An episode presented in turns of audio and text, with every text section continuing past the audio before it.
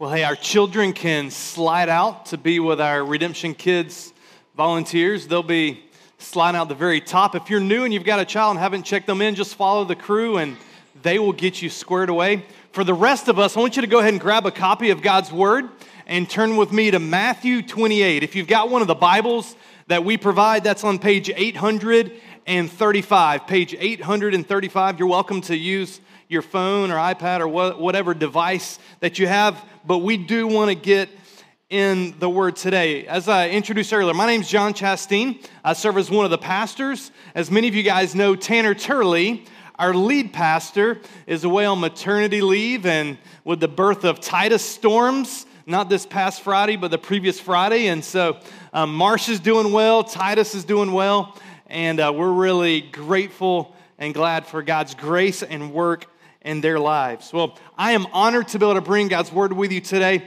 Here's, here's what we're going to do. For the next four weeks, we are kicking off a new sermon series called Multiply, a sermon series on personal disciple making. And so uh, we're going to be kicking it off today. As we get started, um, I want to reflect with you a little bit on my spiritual journey. And I've done a little bit of that this past week. As I think of, and I want you, as I do this, I want you to just go through your journey yourself and thinking about it. I grew up a pastor's kid. So I grew up in the local church, um, hearing the Word of God preached, sung from a, a very early age, um, all of my life. Um, and I'm very grateful for the many people, my dad, my parents. Um, I've been to a lot of youth conferences. Many people have brought the Word to me that have invested in my life. But in particular, as I look back at my story, uh, the, the four and a half years that I spent in college at Appalachian State University were probably some of the most formative years. I don't want to I don't want to minimize the other years of my life, but when I reflect, I think of some key people that God placed in my life that invested in me. And, and I know that there were many people, many pastors that preached to, to the, the crowds, and, and I was in those. But in particular, I want to introduce you to two people today that spent intentional one on one time with me that shaped me into the person I am today. The first person I want to introduce you to is a guy named Britt Pettigrew. Britt, um, I met my freshman year at Appalachian State University. He was on staff with Cru, and uh, that was a ministry on campus that I got involved with. And pretty early on in my time there, we began hanging out. My guess it was probably towards the end of my freshman year and through many of my years of college. He spent weekly time with me, helping me to follow Jesus, calling out sin in my life, teaching me the Word of God. We'd go together and share the gospel with each other. I mean, we spent a good bit of time. Additionally, his wife, Amy, discipled my wife. This was before we were married. Um, and so I'm super grateful for her investment in my wife, teaching her how to be a woman of God. In fact, Britt was the guy that I went to and said, Hey, hey, Britt, let me tell you about this girl I got my eye on. And I'm telling him about Lee as I'm praying and discerning, like, should I initiate a relationship?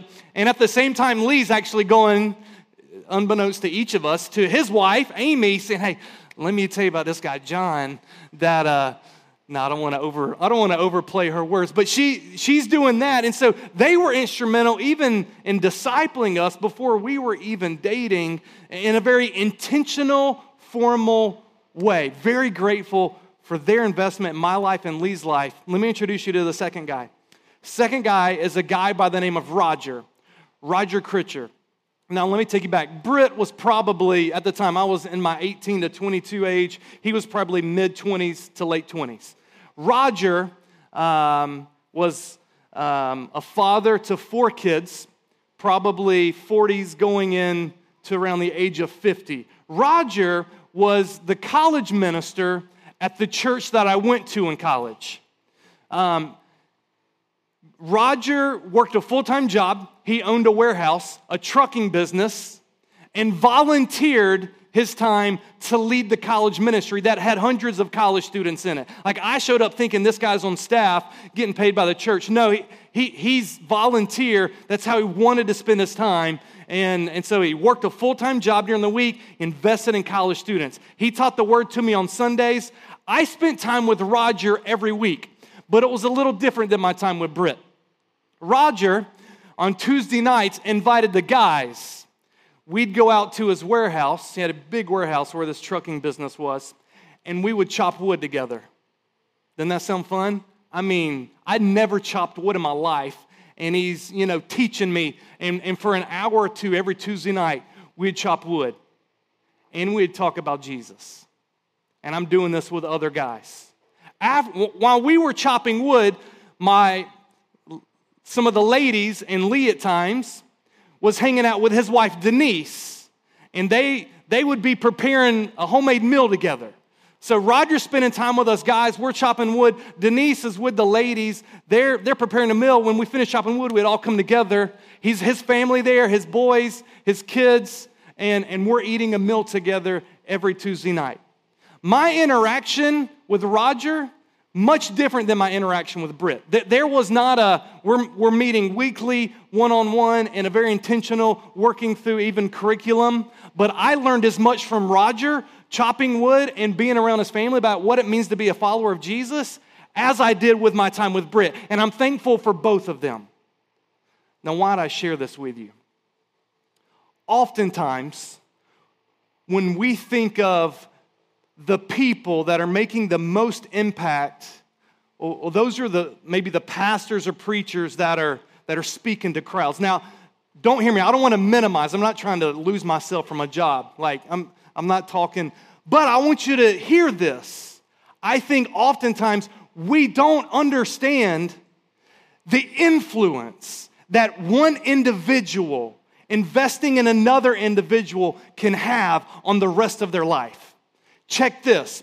Britt and Roger both have a ministry that is extending beyond Appalachian State and has gone to places that they could never go through me.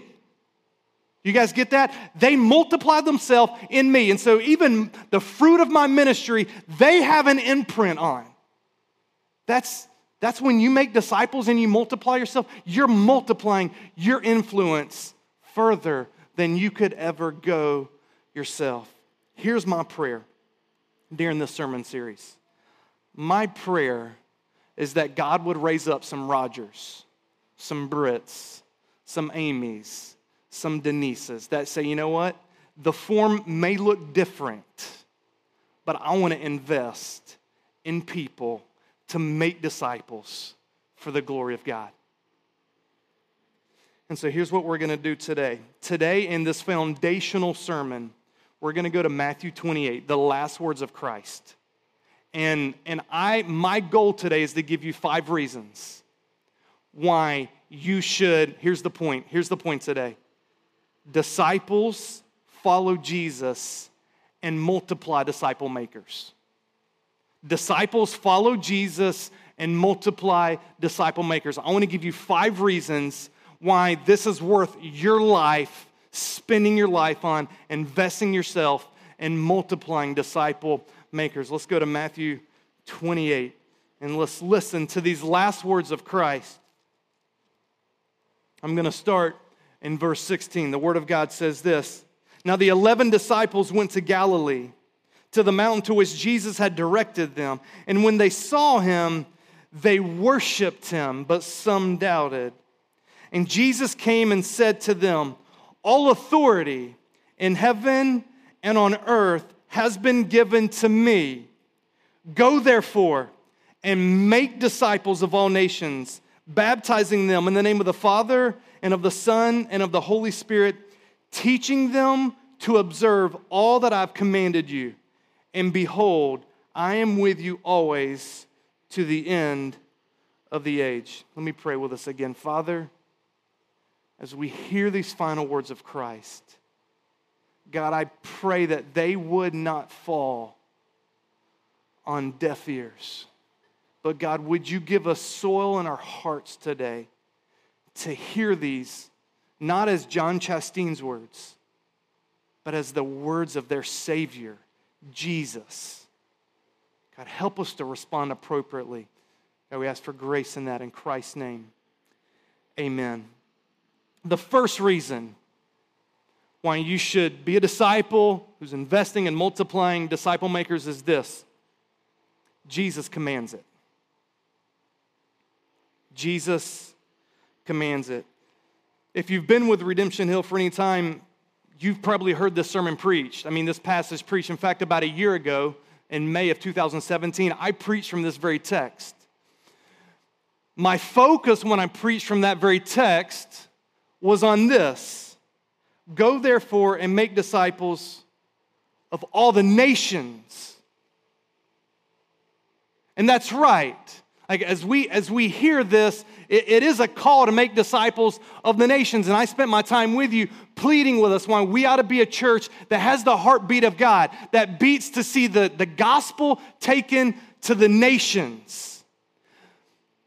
But to take the gospel to the nations, we don't need to minimize the command to actually make disciples right here. And so what I want to do today, it's I'm not like trying to compete like global missions with making disciples here. It's, it's not an either or, it's a both and. We're going to have a heart for the nations. We're going to pray, God, raise up, send missionaries and laborers to the ends of the earth, and help us make disciples as you have kept us here in Boston. You guys with me on that? And so let's walk through the text here. One, the first implication here, as we look at this command, is this disciple making is the ministry of the local church. Disciple making is the ministry of the local church. Looking at the command here in verse 19, go therefore and make disciples. There's one imperative. The one imperative is make disciples. If you look in the Greek here, it's one imperative and there's three participles that flow out of it. How do you make disciples? You make disciples by going, by baptizing, and by teaching. But the main command is make disciples. Colin Marshall and Tony Payne have written an excellent book. Some of you may have read with us called The Trellis and the Vine. And they're reflecting on this passage. And, and the goal of their book is to argue this that disciple making should be the normal agenda and the priority of every church and every Christian. Disciple making is the normal agenda of every church and every Christian. And given this, they conclude like their, their main argument for the book is this I've got on the screen. Thus, the goal of Christian ministry is quite simple and, in a sense, measurable. Are we making and nurturing genuine disciples of Christ? If somebody were to ask us, hey, man, as a church, what do you do? Well, the last words of Christ, the call to us is we make disciples of all the nations. Like, this is what we do. This, this is what describes like why we exist as a church and, and, and guides what we should be doing. Now, in order to flesh out, like when we're talking about disciple making, I think we should just step back for a second and ask, what is a disciple?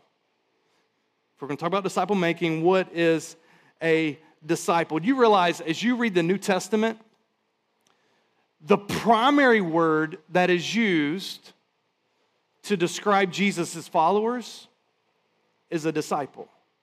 Now, we usually say, hey, are you a Christian? Like, are you a Christian? Like, we, we use that language here.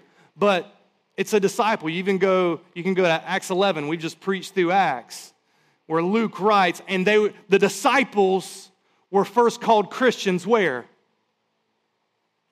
At Antioch?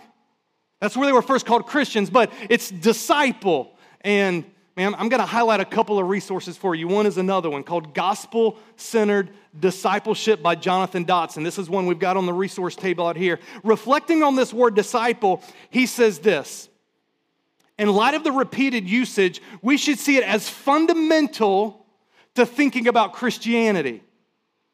We are disciples first. Listen to me. Disciples first and parents, employees, pastors, deacons, and spouses second. Disciple is an identity, everything else is a role. Disciple is an identity, it shapes everything. I am a Christian father. I am a Christian employee. Like it's, it's, a, it's an identity that influences every single role in my life. And so he continues Our roles are temporary, but our identity will last forever. So we should be thinking, as we think of disciple making, it is an identity. Another word with disciple would be a word follower. We talk about, I'm a, I'm a follower of Jesus, I'm a disciple of Jesus. Um, and another resource called The Walk by Stephen Smallman, he gives this definition of a disciple. I think we got on the screen here. It says, A disciple of Jesus is one who has heard the call of Jesus and has responded by repenting, believing the gospel, and following Jesus. This is what it is a disciple. They've heard the gospel, they've repented, they're following, they're believing, and, and it's not a one time thing like this is my life. Jesus is my master. I'm following Jesus. I am a disciple. I am a follower. So, in other words, a disciple, you've responded to the gospel, you're following him with your life. So, we, we've looked at what a disciple is. I want you to step back. Okay, then what does it mean to make disciple making the central ministry and task of the church? I got an image I want you to, to think and look through. Many, if you've been to Next, or if you've spent some time with us, maybe in our covenant class, you've seen this. This is our church wide discipleship strategy. The reason we call it discipleship strategy is because of Matthew 28. This is why we exist to make disciples. So we ask, okay, how are we at Redemption Hill gonna make disciples? You may see the tagline under that helping all people become mature and multiplying followers of Jesus. Maturity, like this is our aim. We're, we're trying to become like Jesus, not John Chastain. Like, Jesus is our aim. We're helping people to follow Jesus, and we want to see them become multiplying followers of Jesus. How do we do that? This basically walks through everything we do as a church. The first circle there, Sunday experience. Let me ask you a question Is this disciple making right here? Yes. Like, if it's not, we shouldn't be like, if we're to be making disciples, our goal, we're making disciples, I would say, in a very corporate way. This is corporate, large group discipleship. We, our goal is to teach people in this time to follow Jesus with their life. This is discipleship. Next is a, a place where we say begin and belong. It's next steps on how we're people helping people take next steps with Redemption Hill and with Jesus. Flowing out of that, we talk about groups and teams. When you go to a community group, are community groups about making disciples? Yes. In a more, we would say this is very generic. When we talk about our Sunday morning preaching, it is, it's, it's not very individual focused. We're, we're trying to hit a bunch of different uh, backgrounds and diversities of people. When you get into your community or small group, you're narrowing that focus. But it's still disciple making. We're helping people to follow Jesus and help others follow Jesus. And then you could continue on. The very last circle there on our strategy is multiply. Multiply where? Local and global. Do you see the both and of Matthew 28? Like, we want to, our goal is that every person at Redemption Hill is like, this is where we're headed. We want to multiply disciple makers to the ends of the earth, but it's going to start here in Boston. And so this sermon series focuses okay, how do we do that in a very local way right here? Now, looking at this strategy, the reason I pulled this up is because I think at times we think of disciple making as simply one on one, like going to grab coffee or somebody or me and Britt or me and Roger. Like, but but all that we do as a church ought to be about making disciples. It has various forms, but it's all about making disciples. Now, here's what I want to do. I'm just I'm laying the groundwork, groundwork for this series. Now I want us to narrow in. We're, we're going church wide. Now I want us to think about personal disciple making. Hey, a little sidebar. Hey, I know it's hot in here. Hopefully, we got maybe four more weeks um, and, and it'll, we'll get some New England cool fall weather. So you guys are doing great. Hang in there with me. I know it's hard fighting, keeping attention with the heat, but um, thank you guys for bearing with us here. As we, as we think narrowing in on personal disciple making, um, here's why this series is important. Through a history of the church, or depending on what church you go in, I think the pendulum can swing on where the focus is related to disciple making. The book I mentioned, Trellis and the Vine, their argument and the reason they've written the book and they're challenging the church is this is they believe that there's not nearly enough one to one, one to two, one to three disciple making happening in the church. And that's the goal of the series. Our goal is, is to think about this. Okay, we've got Sunday mornings, we've got small groups, but what would it look like at Redemption Hill if there was just a, a personal disciple making movement of people individually, intentionally spending time making disciples together? So, so, I want to flesh out a few definitions with you to think about personal disciple making. These are some just through my reading and study that I want to share with you. One is from a book called Discipling by Mark Dever. This is in the Nine Mark series. Um, Mark Dever, he, he gives this definition of discipleship. He says, in a simple way, it's just helping others to follow Jesus. Helping others to follow Jesus. And then he fleshes it out a little bit more. He says, discipling, which he means personal disciple making, is deliberately doing spiritual good to someone so that he or she will be more like Christ. That's very simple like an individual helping somebody else become like Jesus. Like in a real, like very general sense, that's what we're after. Like that is our aim. I'm following Jesus and I'm helping somebody else to follow Jesus. Um, now, one of the words in his definition, he says deliberately. So there's an intentionality here. It's not just like, man, I hope that it, it happens. Like when we're talking about personal disciple making, there's a very intentional. I'll go back to my illustrations. Britt was very intentional in how he was making a disciple of me. Roger, though in a very different sense, was very deliberate, right?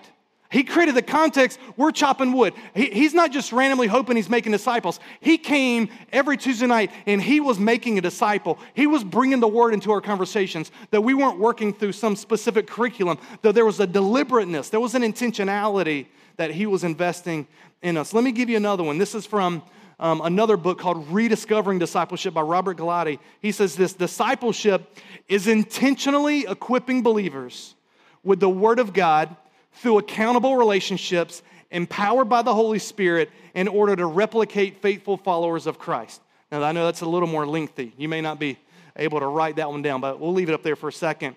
I want to just note the similarities. One, all of them are about we're following Jesus.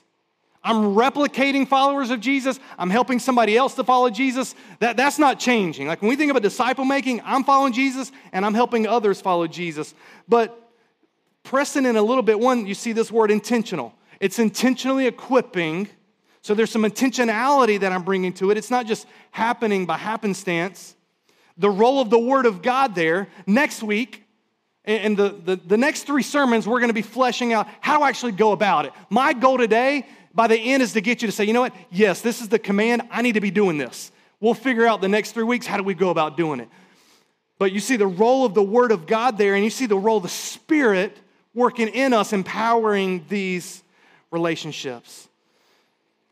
So here's the deal Jesus commanded it. This is the ministry. This is what we're about. When you think of an individual disciple as a church, we're going to be about making disciples as an individual. This ought to shape your life. No matter if you're 20 or whether you're 70, make disciples. Second implication from this command is this disciple making begins and ends with Jesus. Look back at the text in Matthew 28, verse 18. And Jesus came and said to them, All authority in heaven and on earth has been given to me. Disciple making flows out of the authority of Christ. He is King Jesus, He is above every authority in view of his resurrection. And so this command is saying, I am now the one who's been given authority over everything. Go and make disciples. Not only does this like ought to lead us to very like confidence as we engage in making disciples, it should ensure the victory. Like, I don't have to question whether disciples are going to be multiplied among the nations. Jesus is the king, and it's going to happen. And so, if you engage your life in this mission, you're engaging in a winning battle. Second, it flows out of the authority of Jesus. It's centered, everything about how we go about making disciples is about Jesus. Go therefore, make disciples. We've already talked about a follower. Like, I'm not making a follower myself, I'm making a follower of Jesus. Make disciples of all nations, baptizing them in the name of the Father, Son, and the Holy Spirit. What baptism includes the proclamation of the gospel. What is the gospel? Let me tell you what Jesus did. His life, death, resurrection, turn him from your sin and believe in him. It is very gospel, Jesus centered. And when I go spend time helping somebody become like Jesus, what am I teaching them? Teaching them to obey everything that I have commanded you the commands of Jesus. So, like, I'm not teaching my own personal opinion. I'm saying, hey, this is what Jesus teaches us. I'm helping you to go and do what Jesus has told us to do. Flows from the authority of Christ, the commands of Christ, and then finally the presence of Christ. Look at verse 20. Teaching them to observe all that I've commanded you, and behold, I am with you always to the end of the age. Jesus does not say, I will be with you. He says, What does he say? I am with you. When you engage in this mission, you're not doing it alone. It's flowing from the authority of Christ. And Jesus, through his spirit, maybe we, hey, go back to Robert Gallaty's definition there, Jesse. Go back a couple of clicks.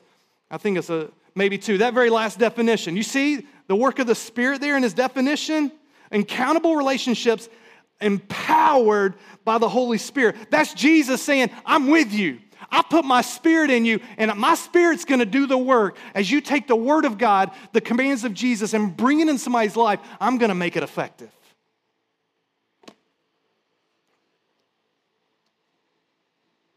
David Platt, in one of his sermons related to disciple making, says this He says, The greatest hindrance is not the self indulgent mentality of our society, but the self reliant trust in oneself. How many of you right now are saying, you know what, John, I know what you're talking about, but that's not me? And you know what? You're right. You can't, but Jesus in you can. And that's what the Great Commission's about. It's about, it's about you saying, man, G, it, I'm not great, but Jesus and His Spirit in me, and I've got His Word, He'll do the work. I want to be obedient and faithful to the call that He's called me to do. Are we desperate for His Spirit to lead and empower us? Jesus is our aim and Jesus is our power. So we see disciple making is the ministry of the church. We see disciple making begins and ends with Jesus. And I want you to see this disciple making is for all disciples. When Jesus made this command in Matthew 28, I don't see two categories of disciples. Like a category that says, here, here are the disciples who don't make disciples, and here are the disciples who do make disciples. You guys with me here? Like, he, he's got his 11 disciples there, and he says, Go make disciples. Now, you, you may be thinking, like, how do I know, like, this was to the 11. Why is this for me? I'll give you three reasons. The first one is this He tells these disciples to make disciples of all the nations. Do you, like, you really believe Jesus thought these 11 guys were going to disciple all of the nations? No with this command, he's looking, he's looking beyond these initial 11 to the many disciples in Acts who were to follow, who would make disciples of all the nations. Second reason, Jesus says, You're to teach them to obey everything I've commanded you. So here's what they're going to be doing. Hey, let me teach you. Let's read through the book Gospel of Matthew. Here's what Jesus taught us to do. Oh, hey, the very last thing he taught us to do was to go and make disciples.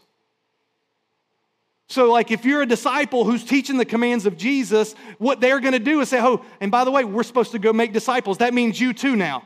You're a disciple. Third reason that promise that he says, I am with you always to the end of the age, it's looking past the initial 11. He says to the end of the age. Again, like the horizon is, is not like you've got the immediate 11, but Jesus is looking way beyond them to the many disciples. And so here's the deal the reality and norm should be that disciples make disciple makers. That when you think of yourself as I'm a follower of Jesus, it's not, I'll follow Jesus, but I'm not to go spend my life to invest in somebody. It's, I'm following Jesus, and whatever he tells me to do, I'm to do. We don't come and follow Jesus and say, Hey, Jesus, I'm going to follow you, but let me give you these asterisks at the bottom. These are the things I'm not willing to do. That's not a follower of Jesus. You're still following your own will. Jesus says, If you want to be my disciple, deny yourself, take up your cross, and come follow me. He says that anyone who's not willing to renounce everything cannot be my disciple. So you're like, John, that's hard. You're right, but it's worth it. Like, I'm not trying to minimize or make becoming a Christian easy. In a sense, it's very easy. Like, you don't have to do anything except Look at what Jesus has done, turn from your sin and follow him. But yet, it's the very hardest thing to do because you've got to die. And I wonder how many of us need to die so that Jesus and the command of Jesus may reign. Like, what if that really happened? Like, God taking all of us and such doing a work that we're saying, I'm dying today. This is, man, this is hard. I don't know how I'm going to do it, but He's told me to go make a disciple, and I'm going to go do it. In the power of His Spirit through the word that He's given me. David Platt's written a book called Follow Me on how to follow Jesus and, and helping people make disciples. And in that, he says this reflecting on the early church. I mean, just put yourself in the early church reading these words. He says this The Great Commission was not a choice for them to consider, but a command for them to obey. Are you looking at Matthew 28 as like, well, maybe? Or is it, this is what my master says. This is what I ought to be spending my life doing. He continues. He says, This kind of movement involves all of us. Check this out.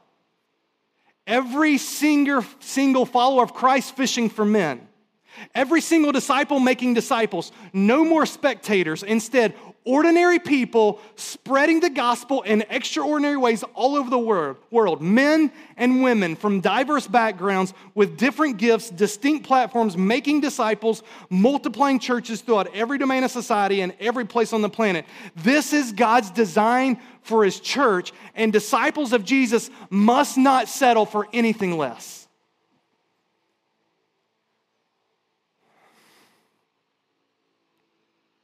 Will we respond to this command as a choice to consider or as a command to obey? Jesus commands it.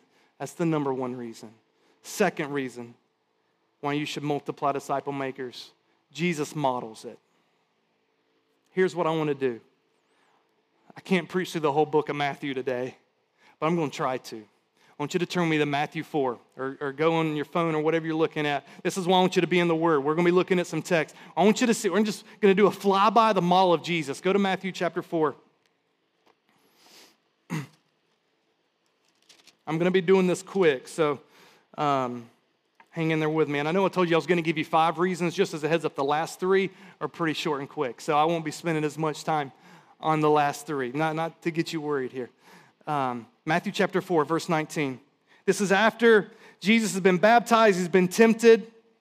He comes out, Matthew 4 18, he says this While walking by the Sea of Galilee, he saw two brothers, Simon, who's called Peter, and Andrew, his brother, brother, casting a net into the sea, for they were fishermen. And he said to them, Follow me, and I will make you fishers of men. Immediately, they left their nets and followed him. And going on from there, he saw two other brothers, James, the son of Zebedee, and John, his brother, in the boat with Zebedee, their father, mending their nets. And he called them. Immediately, they left the boat and their father and followed him. A few implications I want to highlight here. First of all, Jesus discipled through association and imitation. And to give you a little background here, I couldn't recommend more highly a little book called The Master Plan of Evangelism by Robert Coleman. Um, he, very, I mean, he just go go get it. And it, even though the title's evangelism, it's really about the plan of Jesus and how he made disciples. But what do we see here? He says, Follow me. That's the first command. Follow me. Association. Just you're going to leave everything and you're going to come spend time with me. It's association, it's imitation. I want you to think about this as we think about the call to make disciples.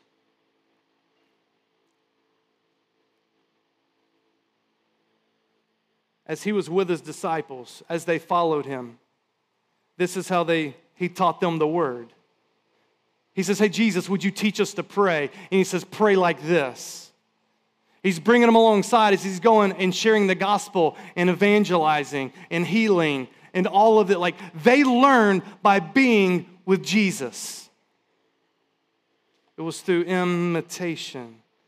Robert Coleman in the master plan of evangelism says this the method of Jesus here was more than a continuous sermon, it was an object lesson. He did not ask anyone to do or be anything which he first had not demonstrated in his own life. Therefore, thereby not only proving its workability, but also its relevance to its mission. And this is the same thing we see in Paul. Go to 1 Corinthians 11, verse 1. I got on the screen here. What's Paul say? Be imitators of me as I am of Christ. And in Philippians chapter 3, verse 17, brothers, join in imitating me. Keep your eyes on those who walk according to the example you have in us.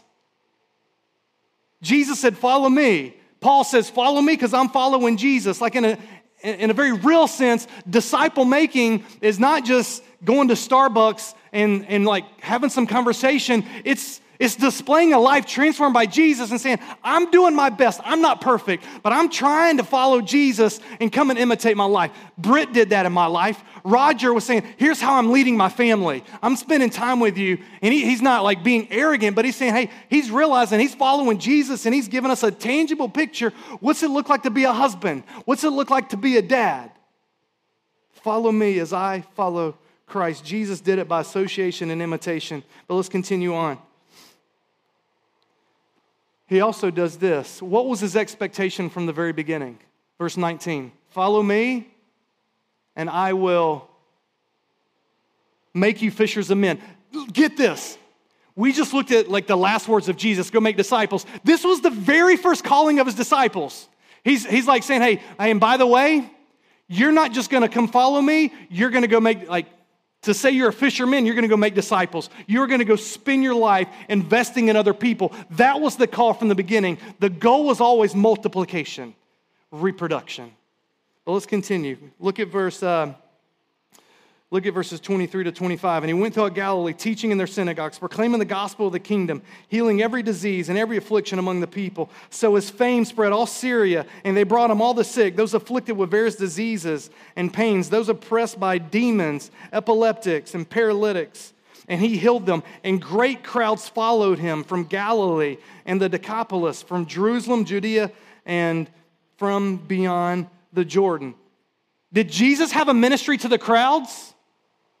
Yes, he did. I, just, what we're trying to do is, okay, what was his ministry like? There's a ministry to the crowds, but go to the very next verse, chapter 5, verse 1. Seeing the crowds, he went up on the mountain, and when he sat down, his disciples came to him. And now we've got this Sermon on the Mount. You see this distinction in Jesus' ministry. You've got the crowds there, but from very early on in his ministry, his plan, you've got these disciples that were going to bring, back, bring about his mission and his plan in the world. We continue. Go to Matthew 9. I'm going to skip the Sermon on the Mount. It's a great sermon. Go, go spend some time in that. Matthew 9, look at verse 35. Later on, Matthew 9 35, Jesus went through, went through all the cities and villages, teaching in their synagogues, proclaiming the gospel of the kingdom, healing every disease and every affliction. When he saw the crowds, he had compassion on them because they were harassed and helpless like sheep without a shepherd. Then he said to his disciples, The harvest is plentiful, but the labors are few. Therefore, pray earnestly to the Lord of the harvest to send out laborers into his harvest. You got the crowds, there's compassion. The harvest is, is ripe, it's white. What's the problem? What's the barrier? Hey, the laborers are few. Pray for laborers. What does he do next? Look at chapter 10. And he called to him his 12 disciples and gave them authority over unclean spirits to cast them out, to heal every disease and every affliction. And then we have the 12 apostles. What's his, what's his plan? Hey, pray for laborers. Hey, you 12. What we see as we go through the, the, the Gospels is that increasingly Jesus' time is spent where? He's spent with the 12. We oftentimes think about the people who are doing great work with the crowds. And again, I'm not trying to minimize the work for the crowds, but Jesus' plan, Robert Coleman argues in his book, is that the plan to reach the multitudes was found in the few.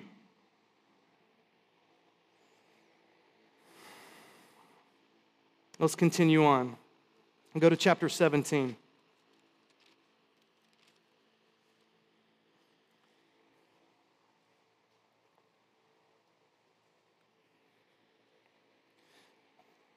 Says this And after six days, Jesus took with him Peter and James and John, his brother, and led them up to a high mountain by themselves. And he was transfigured before them, and his face shone like a sun, and his clothes became white as light. What do we see here? You guys know this. Even within the 12, there's what? The three Peter, James, and John. Where are the other disciples?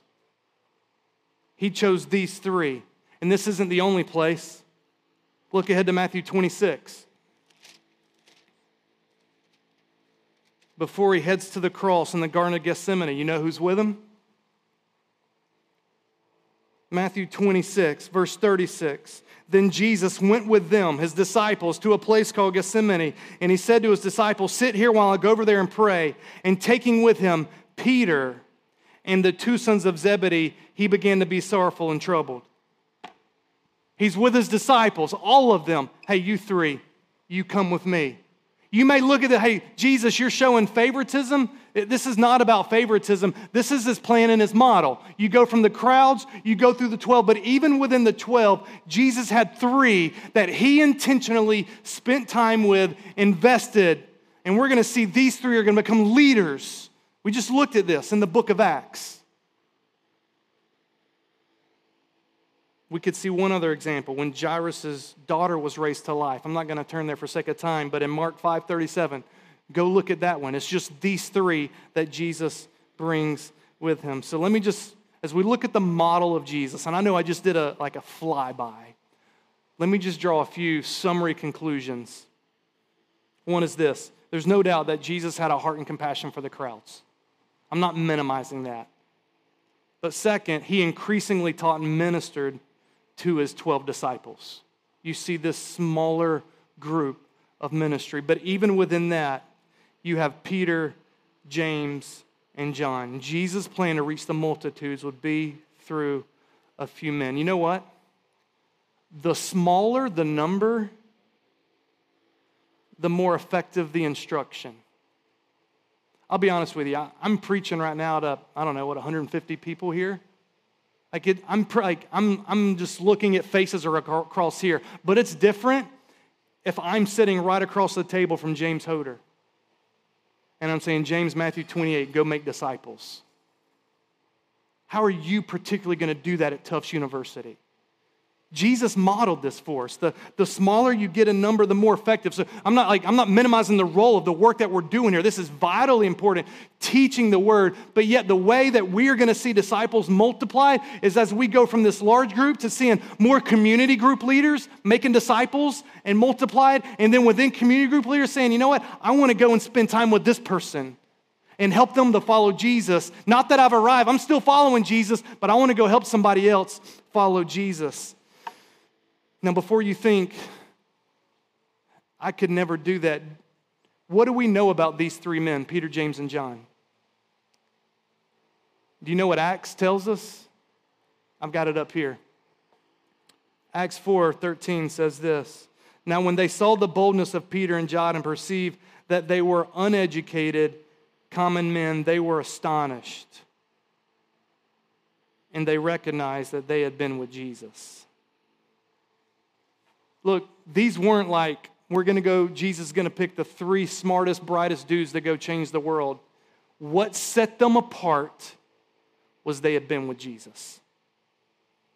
So I'm not, this isn't a call to say, all the brightest people at Redemption Hill want to see you make disciples. This is a call for all disciples Some of us have, may have different forms and structures and what this looks like, but it's a call for all of us to pray and consider how can I make a disciple? Robert Coleman says this Jesus can use anyone who wants to be used. That's the call of this sermon.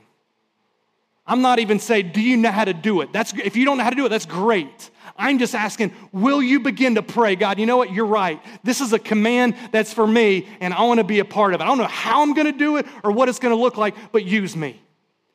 That's my goal. If we've got 150 people that are saying, you know what? I'm ready to be used, God will show up.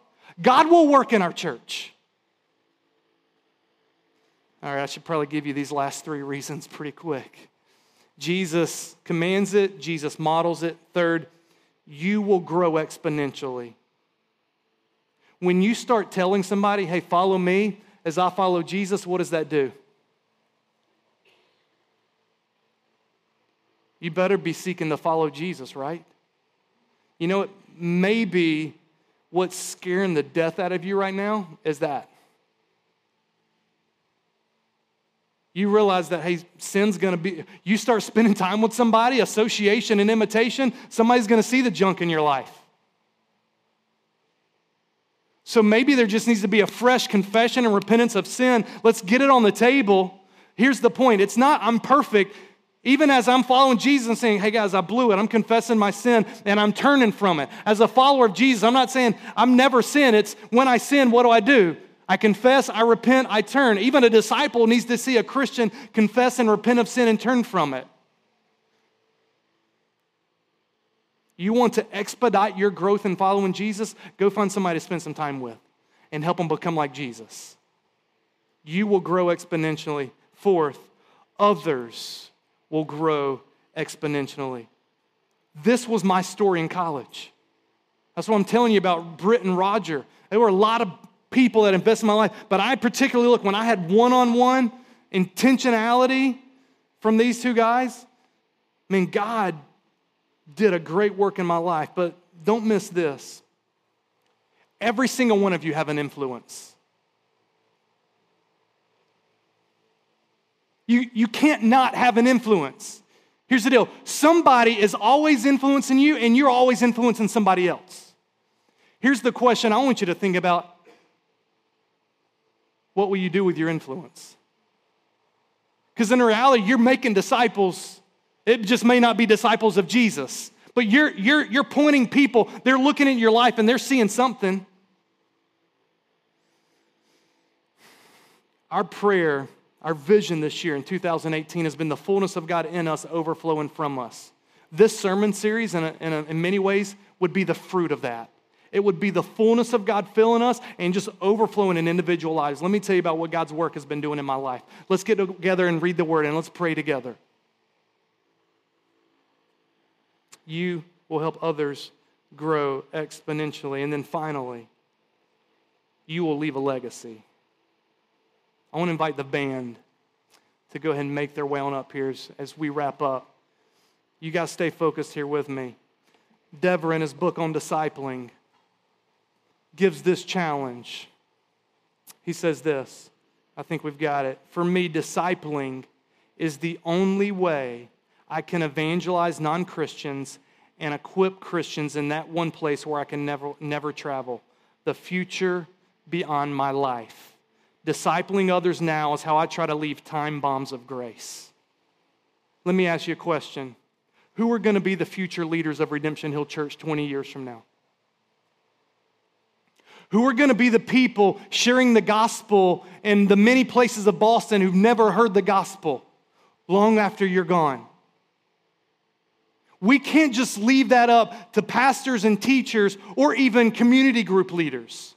Would say, as, as an individual follower of Christ, you can't disciple everybody, but my prayer and my challenge for you is would you consider are there, if you want to think of the crowds, the 12, and the three, like, what if we all say, God, would you give me one to three people, one to three men or women that I could spend my life in investing and help them follow Jesus to help others follow Jesus and leave a legacy long after you are gone?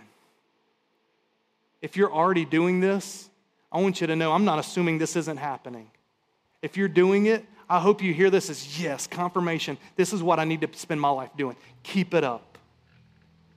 But if you're not, my call to you is just a prayer. I know we haven't even talked a little bit about how you do it. I'm asking, is there an openness? God, use me. That's the call today. Will you respond? God, use me. Let me pray. Father, I know this may scare the mess out of much of us for many reasons fear, worry, sin being revealed, not knowing how to do it. But God, you've commanded us.